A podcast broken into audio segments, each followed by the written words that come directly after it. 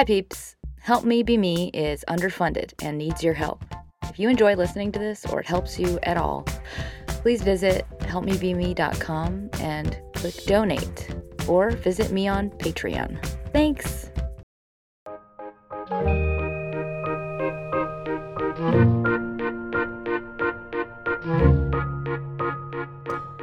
Hi friends, it's Sarah May, and this is another uh, of my audience Q&A episodes. This one is uh, another in the questioning self series. So this question is uh, basically, do you have any tips on what to do about social anxiety around applying for a new job? So here's the paraphrased version of the question. Uh, I'm interviewing for a job. I get so intensely anxious and I feel like I'm not enough, that I'm not, I'm not going to fit with the company, that I don't get along with the coworkers because I'm an unworthy human being and I'm not interesting and I look weird and that I'll hate the job if I actually get it. And I get so anxious that before I even try out for the job, I get so depressed and I don't even want the job anymore because I'm already put so much pressure on myself. I have so many anxious thoughts. So the question is, um, what do you do for something like this? Because I feel like I'm hiding from my whole life and I'm actually not allowing myself to succeed and have a well-paid job or or actually fulfill my potential. So here's my answer for you. First of all, I would say this is really common. This sounds just like imposter syndrome and combined with just really intense, overwhelming emotional responses to a particular trigger. So the imposter syndrome piece of it is we all have this in, to some degree. It's that I don't fit in, that I don't know what I'm doing, that I'm a fraud, that people are going to figure me out. Uh, I shouldn't be where I am. I don't deserve what I have. So I would say in general, it sounds like your brain is seeking control in a state of groundlessness. And that's like the biggest issue. You have anxiety, you have rumination, you have fear. And there are different two different kinds of emotions in general that people experience. Just some people experience really painful emotions and then they move through them and they pass them. And some people experience really painful emotions and those emotions are so overwhelming that they literally steer their lives. Like it alters their behavior and alters the decisions they are able to make for themselves because the emotions are so potent. So I would say that is the most significant factor for you is your emotional responses are actually altering your life trajectory because it's changing the decisions you're able to make. In other words, it's altering what you're capable of doing. So it's not even about your ability or what you want to do. It's like you're managing such intense overwhelm, and that's crippling. It sounds to me like you go through various stages and it's all very overwhelming and crazy making. So here's what I can um, take from what your exact question was. You have logic and you have an understanding of yourself. Like you you can see what's happening outside from from outside of it. Like you have kind of a, a third person POV on this emotional response, which tells me you're, you know, you're a victim to this emotional process, but you're you're actually quite self-aware. Like you know that this thing takes over and that it's not aligned with what you want for yourself.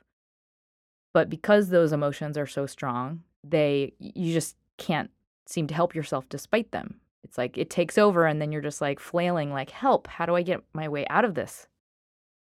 And I would say that's not the case for everyone. It's some people, you know, have those emotions and then they just keep acting despite them.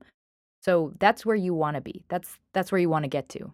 So for you, I would say the key is really to start to enable yourself to act in alignment with that higher logic in the face of those super potent, overwhelming feelings. Because when we're reacting, we're always going to be at a disadvantage. So we're we're we're going to be at the, you know, we're we're kind of handicapped because we're managing so many intense feelings. We cannot be guided by our own wisdom. Even if you know better, it's like the wisdom means nothing because it's really just about escaping the pain and reacting to what's happening in your body. So that's everything. That what you're able to do in that moment when you're suffering is everything. Because it's not about the actual thoughts or the actual job. It's about this process that's happening in your body. So I want to pose a scenario for you. Imagine you didn't have any anxiety or any obsessive thoughts. I think your life would be pretty simple. Like your path would become much simpler. And you might have ambivalence about a job, but it wouldn't be such a big deal. Like you would you might take on a new job and then if you didn't like that job, you just quit. And that'd be the end of it. So I want to just as a first step for you, isolate your issue, which is the intensity of the emotions and how you have no power to stop the thoughts that are brought up by them. So I feel like what you really need that you might be lacking right now are some coping skills for managing the emotions so you can be guided by that wise voice, the voice of logic, like that third person you already have. Because that's what's getting blocked. So a lot of this is exacerbated just having overwhelming thoughts that you can't really uh, see your way around. That can get a lot worse if you are lacking sleep. Like if you're not getting REM sleep, it gets really hard to be guided by wisdom. So I would think outside of that, it would be also very helpful for you to see a psychologist and a psychiatrist for possible medication. Just because when anxiety is this severe, it's like it, it can be helpful just to have some little tiny bit of a, you know, something that like takes the edge off. Um, and I would say that this sounds like it's disrupting your life. So I think it's it's really important to see a therapist because it's your your life doesn't have to be like this. This can be something you grow a lot of tools around and then you learn to manage better so that you can actually align. Because right now you're kind of like you're walking in a certain direction and then your head's kind of like tilting sideways, like ah, ah, ah. Like so you're not able to fully stand completely straight, you know, like your your path is a little bit wandering because of the effects of this. So I would say first see a psychologist, then see a psychiatrist if uh, they feel like this that would be a good complement. So with that, here is a kind of a starting point that I want to offer you. So the first tool I'm calling logic maze. So when you have dysfunctional thoughts, it's really helpful to combat them with new thought responses and so this is just one I wanted to offer up for you. Imagine you are in a dark maze, and when you go into this spiral of negative thoughts, basically your job is just to back your way out of it by following the walls, like following facts, using logic to back your way out of this like kind of overwhelming darkness. So the fact that you're interested in this job in the first place shows that you are a valid candidate. There was a reason that you arrived at the place of applying. It wasn't an easy thought process. It wasn't like you arrived at it just by like randomly, you know, stopping your finger in the middle of like a list of jobs. It was thoughtful. So, if anything, your issue is in overthinking things, it's not in underthinking things. Also, there's no one in the world who is harsher on you than you. No one could ever share the beliefs you have about yourself because you are so incredibly critical of yourself. So just let that be one tiny point of relief. No one can see what I see. I am the harshest critic I have. I'd also offer you this mantra or just short sentence to tell yourself I am not psychic. You cannot know everything that will happen. All of the scenarios that are going through your head at a million miles an hour are by default false. And that's comforting. That's a great thing. You have absolutely no idea what will happen or what people will think or how they'll respond to you or how you, you are perceived because you're not psychic. And that is a blessing. You will never be able to accurately guess all of the things that will happen in the future. And that's because you're not psychic and your job is to stay in today, right now. So remind yourself as soon as you start to leave your body and travel into the future, and you believe you're traveling into someone else's brain and seeing what they think and that they feel and what will happen, like remind yourself, I'm wrong. This is all false. And let this also be a comfort to you. You have no idea what the outside world thinks. You have no idea what will happen in the future. And that's great. It takes all the pressure off of you having to worry about it. So, as we established, your problem is not really about you and your worth at this workplace. It's it's not about that reality. It's that stuff isn't even on the table yet. This is really just about the process that happens to you before you even get there. So this is all totally self-inflicted pain. And that's the kind of pain that exists in the theater of your mind. So these are these intense obsessive thoughts that flood your body and drive your behavior. So I often talk about this type of pain as like a game board, like it's a board game, like a box of dolls, and all the figures in the bo- in the board game are like figures of reality, and we're just playing the game. And so your particular board game is called My Worth and My Future. And instead of engaging in reality and staying in the present moment where your body is suffering, you pick up your game and you start playing with the dolls and you play it constantly. So that is what you do to label your feelings of anxiety and your pain.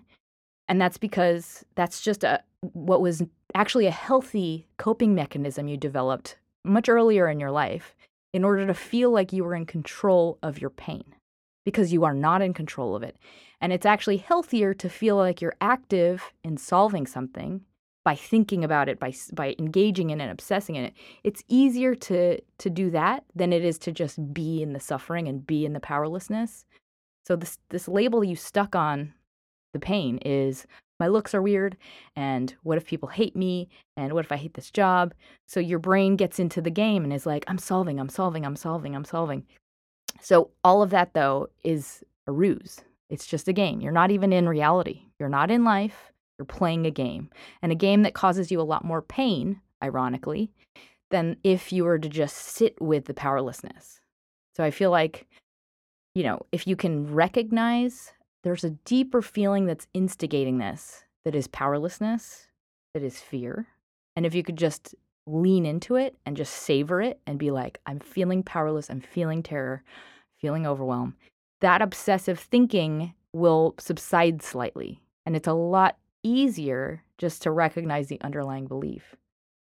And uh, people all do this. We all pick a pain label, label, and that's how we feel like we're controlling our lives. For me, that used to be my weight and food. Like that was the thing I thought about nonstop. If my body was good, then my worth was good. And that was just like the, the board game stamped on the side of the board game was my body. So yours is my worth, my future. And that is, I think, being triggered because of you you just have extreme pain and ambivalence around being measured by others or being seen by others. So I think self-worth is a trigger for you and I think that's tied to something old that you probably should address with your therapist. So it's, it's like as soon as you're made vulnerable to being scrutinized by somebody else, um, you you get triggered. I also it it sounds like you also have a trigger around making big decisions. Like you're very very harsh on yourself kind of like black and white thinking. So that just makes me think maybe someone in your upbringing made it dangerous for you to mess up. So extreme ambivalence around making decisions is tied to often intolerance for error. So maybe you you grew up as a perfectionist or maybe you were mm, an, acting as an adult very early in your life. Regardless, you have a heightened sensitivity to failure. And I mean, sometimes that's also an inborn trait. I'm not trying to pick you apart. Just wanted to give you some little seeds to pursue, perhaps, with a therapist. All right, the next tool I have for you is called Action Plan.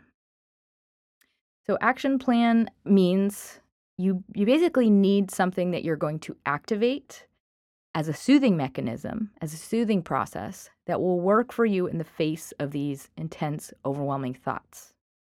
So, I want you to think of a three step plan that you can use the next time you get overwhelmed by your emotions. So, the first step of this plan is just about distraction.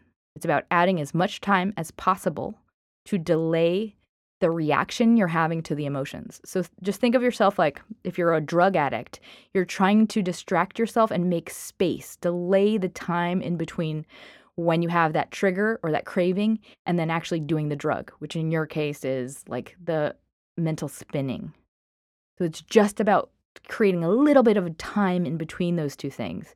So if you can get in your car, keep driving. If you can get yourself out of the door, just keep walking. Yeah, if you can close the door and like do a forward fold or even handstand, do deep, even, long breaths as loud as you can. It's just about creating a tiny bit of space in your brain after that trigger. I also like doing a forward fold or any inversion because it creates a change in your physiology. So if there's something you can do like that, like jumping jacks or cold shower, changing your physical state helps increase that delay. Jump up and down, for example. So I, it's really important for you to figure out a practice that will help you. The second step I want you to do is figure out a soothing mechanism. So if there's something that you know uh, calms your body down, like maybe it's running, maybe it's meditation, maybe it's um, I know for a lot of people it's rock climbing, but if you can't find a rock to climb, um, that's you know I know that's not very practical. And then the third step, I want you to really relax into just like an acceptance of this thought process, an acceptance of whatever has triggered you, and just learning to really acquaint yourself with it now that your actual physiology has changed. I'll put a link to the show notes for a book that will help you a lot more with this specifically. So, the next tool I have is called Learn Your Lines. And this is in a play called Hero or Heroine. So, uh, visualizations help intensely for this type of thing. If you can do, if you practice visualizing things in advance, you practice having the future experience from two different vantage points, it'll actually make the experience when you actually have it. And I mean, going through the process of applying for a job, going on the interview, um, etc. Practice that experience from in two opposite scenarios. So, like, mentally visualize going through the process and everything going perfectly and the person loving you and then you getting the job and then you loving all the people there and them loving you and then practice the worst possible outcome practice fucking fucking up the interview people the person not hiring you and then you feeling really uncomfortable and weird after that the fact and then welcome both equally so just live it in your mind and do that repeatedly and doing this practice, I know for some people feels like, wait, but that mean, means I'm kind of welcoming the bad. You're not doing that. You're just rehearsing it in your mind because in the experience, it's so less powerful. It just it means so little to you when you've already gone through this process. It works so well. All right, next tool I have is called You Already Won the Medal. So this is a a way to actually train yourself to be at your like at your best when you go through the interview. So rehearse what you want to say, how you want to feel, um, a calm demeanor, all of the things that would make you perform excellent. Like Michael Phelps used to do this when he would like for all of his races, and he would even practice mentally um, if something went wrong, like what he would do, and he would do it like almost religiously, and that actually worked. So his brain was on autopilot when he actually went through the race. So you're going to do exactly the same thing and do it repeatedly. Imagine yourself being charming. Imagine yourself laughing at the right moments. Imagine yourself f- feeling perfect and confident and walking out with like a smile on your face. All of the things that you need to perform. All right, the next tool is called visual ratio. So this is a way to practice embodying the life of someone who deserves lots of success. So you're basically going to wear and enact the actions of a person like that. For example, you're going to wear power outfits, you're going to practice power positions, you're going to have power accessories, almost like you're an actor and you're in wardrobe. And this is really about visual feedback and like little tiny mental cues to, that will give feedback to your psyche.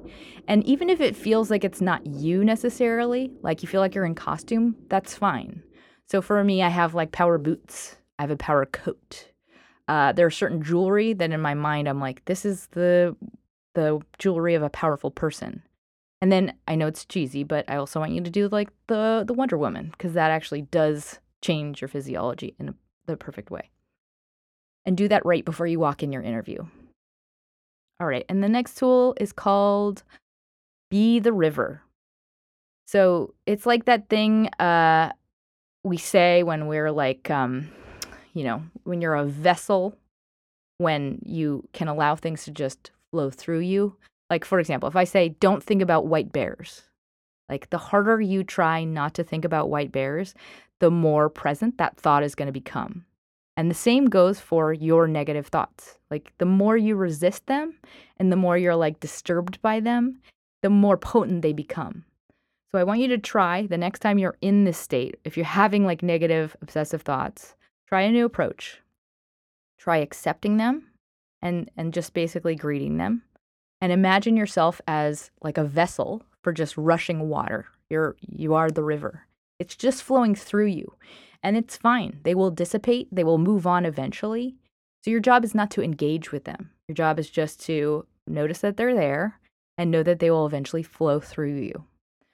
And you don't have to have any reaction to them. It's just like, you know, it's like a cloud of gnats. And they're like, yep, they're there, but I don't have to interact.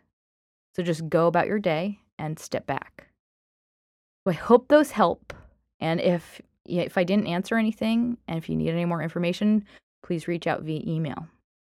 And uh, before I close, I want to thank my latest sponsors uh, Shannon on Patreon. Thank you so, so much. And Heather and Pamela and Ryan. Thank you so, so much. I appreciate you guys so very much. And uh, if anyone else has the means, donations really help out. And if you don't have the means, uh, reviews on iTunes also help Im- immensely. So I hope you guys are helped by this, and um, don't forget to smile.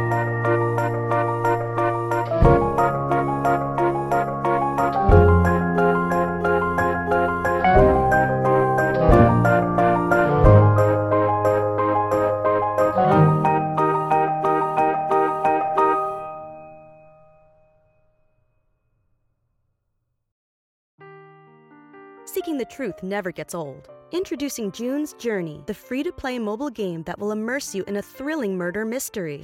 Join June Parker as she uncovers hidden objects and clues to solve her sister's death in a beautifully illustrated world set in the roaring 20s. With new chapters added every week, the excitement never ends. Download June's Journey now on your Android or iOS device or play on PC through Facebook Games.